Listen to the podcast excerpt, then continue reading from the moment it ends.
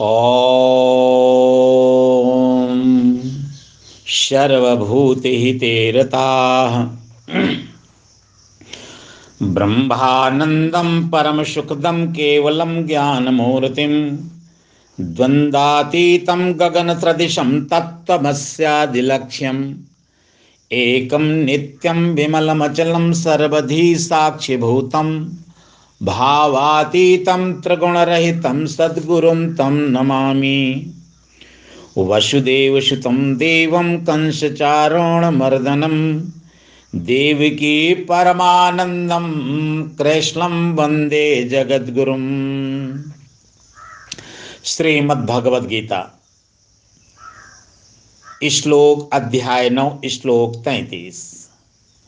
राज विद्या रहस्य योग के अंतर्गत बताते हुए भगवान श्री कृष्ण कहते हैं किम पुनर्ब्रह्मणा पुण्या, भक्त्या राजर्षयस्तथा, अनित्यं सुखम लोकमिमं प्राप्य भजस्व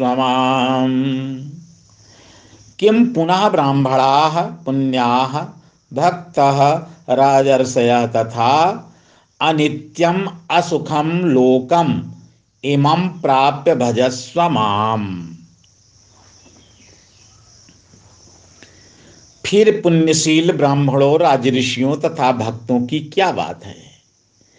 इस सुख रहित नस्वर लोक को प्राप्त होकर मेरा भजन करो। परमेश्वर का आश्रय लेने वाले सब प्रकार के दुखों से छूट जाते हैं। जात पात कुल, बड़ाई आदि देखकर परमेश्वर किसी का पक्ष नहीं करता। भाव के अनुसार परमेश्वर के द्वारा सबका उद्धार होता है। पाप योनि में पड़े हुए नीच जन भी भक्ति के आश्रय, परम सुख रूप परमेश्वर को पा लेते हैं। जो फिर पुण्यशील ब्राह्मण हैं तथा राजऋषि भक्त का क्या कहना? वे तो स्वयं पवित्र रहते हैं। और गंगा की भात महासिंध में मिलने के लिए अवतरित होते हैं। पुण्यशील ब्राह्मण, जो अपने सत्कर्मों से संसार को व्यवस्थित रखता है, जो त्याग और तप से अपने और परायों को भस्म करता है। पवित्रता जिसका साथ नहीं छोड़ती और सत्य हिंसा आदि से जिसका तेज निरंतर बढ़ता है, उसी पुण्यशील ब्राह्मण कहते हैं। ब्राह्मण ब्रह्म में रहकर व्यवहार करता है। सम दम आदि संपत्तियों से उसका धन ब्रह्म सदाक्षय रहता है। क्योंकि ब्राह्मण का धन ब्रह्म धन है। विद्या, बुद्धि और सद्गुण उसके गौरव के गान गाते गाते नहीं थक अघाते ऐसे पुण्यशील ब्राह्मण भगवान को सदा प्रिय होते हैं। लोग उनसे जीवन और सुख के साधन प्राप्त करता है। ब्राह्मण सर्वश्रेष्ठ मान, सम्मान का अधिकारी है। सेवा और त्याग का स्वरूप ब्राह्मण विद्यावान हो तो परम सौभाग्य की बात है। धूर्त और कपटी विद्यावान की अपेक्षा पुण्य कर्म करने वाले सरल और सच्चे त्यागी बहुत अधिक श्रेष्ठ होते हैं। केवल तप और त्याग से ही ब्राह्मण पूज्य है। त्यागी और तपस्वी श्रेष्ठताओं की सेवा से राष्ट्र उन्नति होता है। संपूर्ण विद्याओं और संपूर्ण विद्याएँ त्याग और तप से प्रकट होती हैं। सेवा और त्याग जिसके जीवन का आधार है, वो पुण्यशील ब्राह्मण है। पुण्यशील ब्राह्मण की बात जब भगवान कहते हैं राजऋषि, पुण्यशील ब्राह्मण राजऋषि और भक्त तीनों से संसार सुखी संपन्न समुन्नत बनता है। राजऋषि अपने जीवन को जानता जनार्दन की सेवा में समर्पित कर देता है। वैसे राज ऋषियों से देश सुरक्षित रहता है।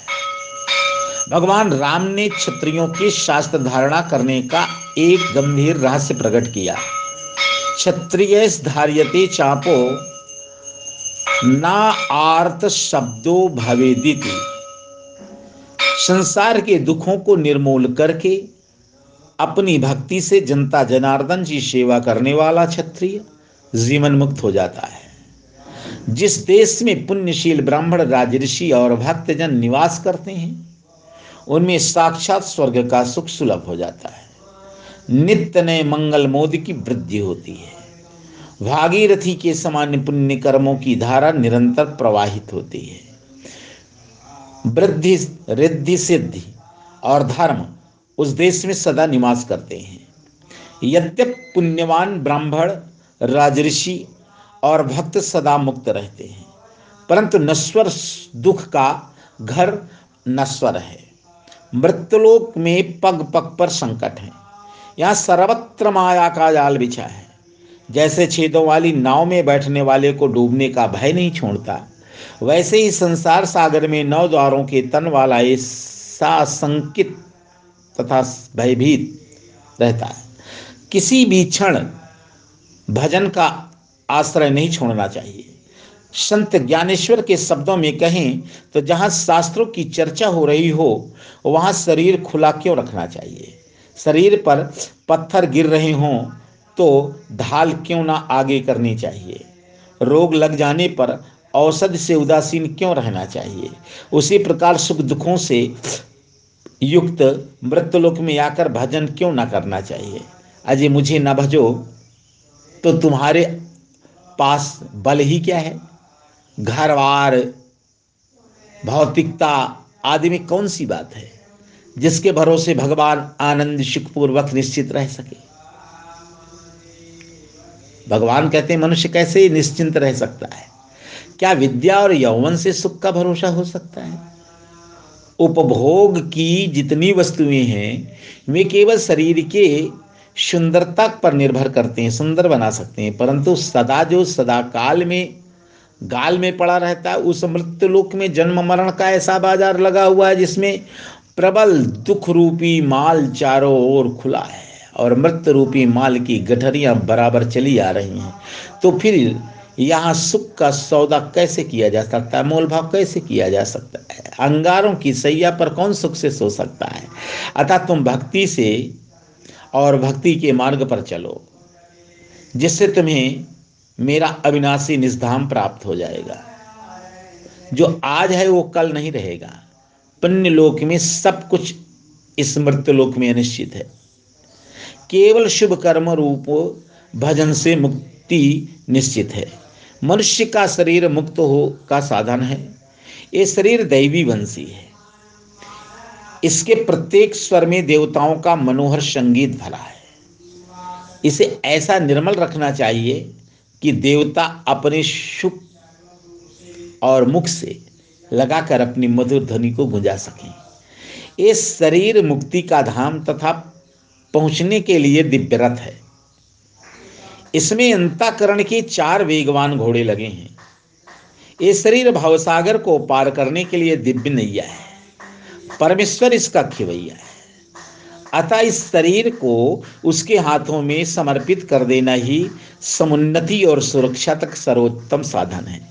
इसीलिए राजमार्ग का अंतिम आदेश देते हुए भगवान श्री कृष्ण कहते हैं, मन मना भाव मत भक्तो मध्याजी माम नमस्कुरु।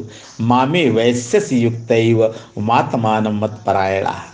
माम एव एष्यस युक्ता एवं आत्मान मत परायणा। मुझमें मन वाला हो, मेरा भक्त बन, मेरा यजन करने वाला हो, मुझे नमस्कार कर। इस प्रकार आत्मा से युक्त करके मेरे परायण हुआ तो मुझे ही प्राप्त होगा। परमेश्वर सुख रूप है, जगत दुख रूप है। दुख में अनंत सुख का अनुभव करने का एकमात्र उपाय भक्ति है। भक्ति के साधनों को संक्षेप में बताते हुए भगवान श्री कृष्ण चार आदेश देते हैं, मुझमें मन लगाने वाला हो, मेरा भक्त बन, मेरा पूजन करने वाला हो, मुझे नमस्कार कर। तो मुझमें मन लगाने वाला हो। श्री कृष्ण ने प्रथम पुरुष के रूप में बोलते कहते हैं, इसका जन्म और कर्म दिव्य है। कृष्ण श्री कृष्ण अवतारी पुरुष हैं। पुरुषोत्तम रूप से उन्होंने अर्जुन को गीता का संदेश दिया।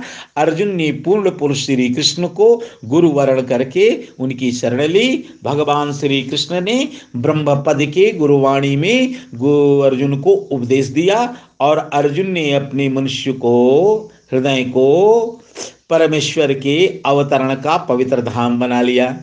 मुझमें मन लगाने वाला का व्यापक भाव ब्रह्म में मन लगाना है। ब्रह्म को निर्गुण अथवा सगुण रूप ही माना जाए। उसकी प्राप्ति उसमें मन लगाए बिना संभव नहीं है। निर्गुण ब्रह्म में मन लगाना कठिन है। अतः साधन के लिए ब्रह्म का सगुण रूप उपयुक्त माना गया है। मन लगाने का अर्थ है, परमेश्वर में अपने मन को मिला देना। अथवा दैवी गुणों को धारण करके मन को कर्म में लगाना या मन से कर्म करना। मन को तदाकार करना अत्यंत कठिन कार्य है। मन स्वभाव से ही है। विचित्र। कर्म, भक्ति, ज्ञान, योग आदि अनेकों साधन मन की चंचलता मिटाने के लिए ही वाह। भक्ति से परमेश्वर के किसी रूप में मन सरलता से लग जाता है। जैसा भी हो मन को व्यर्थ के दुखदायी नश्वर भौतिकता की वस्तुओं से हटाकर परमेश्वर में लगाना चाहिए। माम नुस्मर युद्ध चा का भाव मन को परमेश्वर में लगाने से पूरा होता है। परमेश्वर का सदा ध्यान रखना भवन का सर्वश्रेष्ठ साधन है।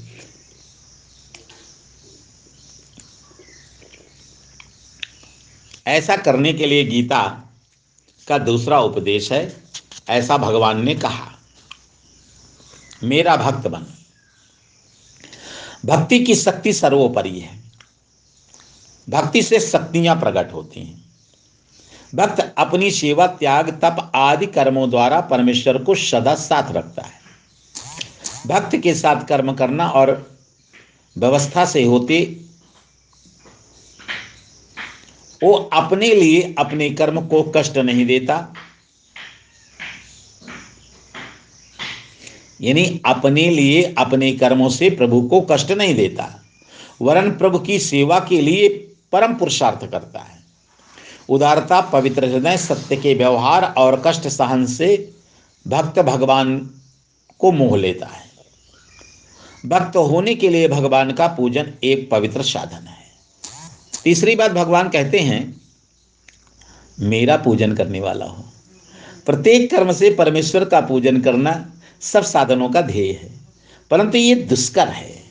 अतः ऐसा अभ्यास करने के लिए पवित्र होकर परमेश्वर की पूजन भजन का आश्रय लेना चाहिए। पूजा भजन और ध्यान से आत्मबल, आत्मविश्वास, आत्मसंयम बढ़ता है। पूजा का एक आवश्यक और उत्तम अंग नमस्कार है। मुझे नमस्कार कर। नमस्कार करने से विनम्रता आती है। नमन से दोष दूर होते हैं। अभिमान सिर नहीं उठाता। सब प्रसन्न रहते हैं और सात्विक गुणों का विकास होता है। भगवान को नमस्कार करने वाला अथवा अपना भार हल्का करके निर्भय, सुखी और संतुष्ट रहता है और परमेश्वर में उसका विश्वास निरंतर बढ़ता है। नमस्कार करने वाले के सिर पर परमेश्वर का हाथ रहता है। उपरोक्त चारों साधनों से युक्त होने वाला भक्त प्राण कहलाता है। परमेश्वर की शरण लेने के लिए सावधानी, तत्परता और शुद्ध बुद्धि से परम पुरुषार्थ करते हुए अपनी आत्मा को परमेश्वर में मिला देना चाहिए। जो ऐसा करता, वही जीवन मुक्त है। उसके लिए सुख और समुन्नति के मार्ग खुले रहते हैं। परमेश्वर सब प्रकार ऐसे भक्तों का योग क्षेम करता है, क्योंकि वे परमेश्वर का कार्य करते हैं। श्रीमद् भगवद गीता के भाष्य अपने मंतव्य के अनुसार नौ अध्याय राज विद्या रहस्य योग संपूर्णम। हरि ओम हरि ओम हरि ओम।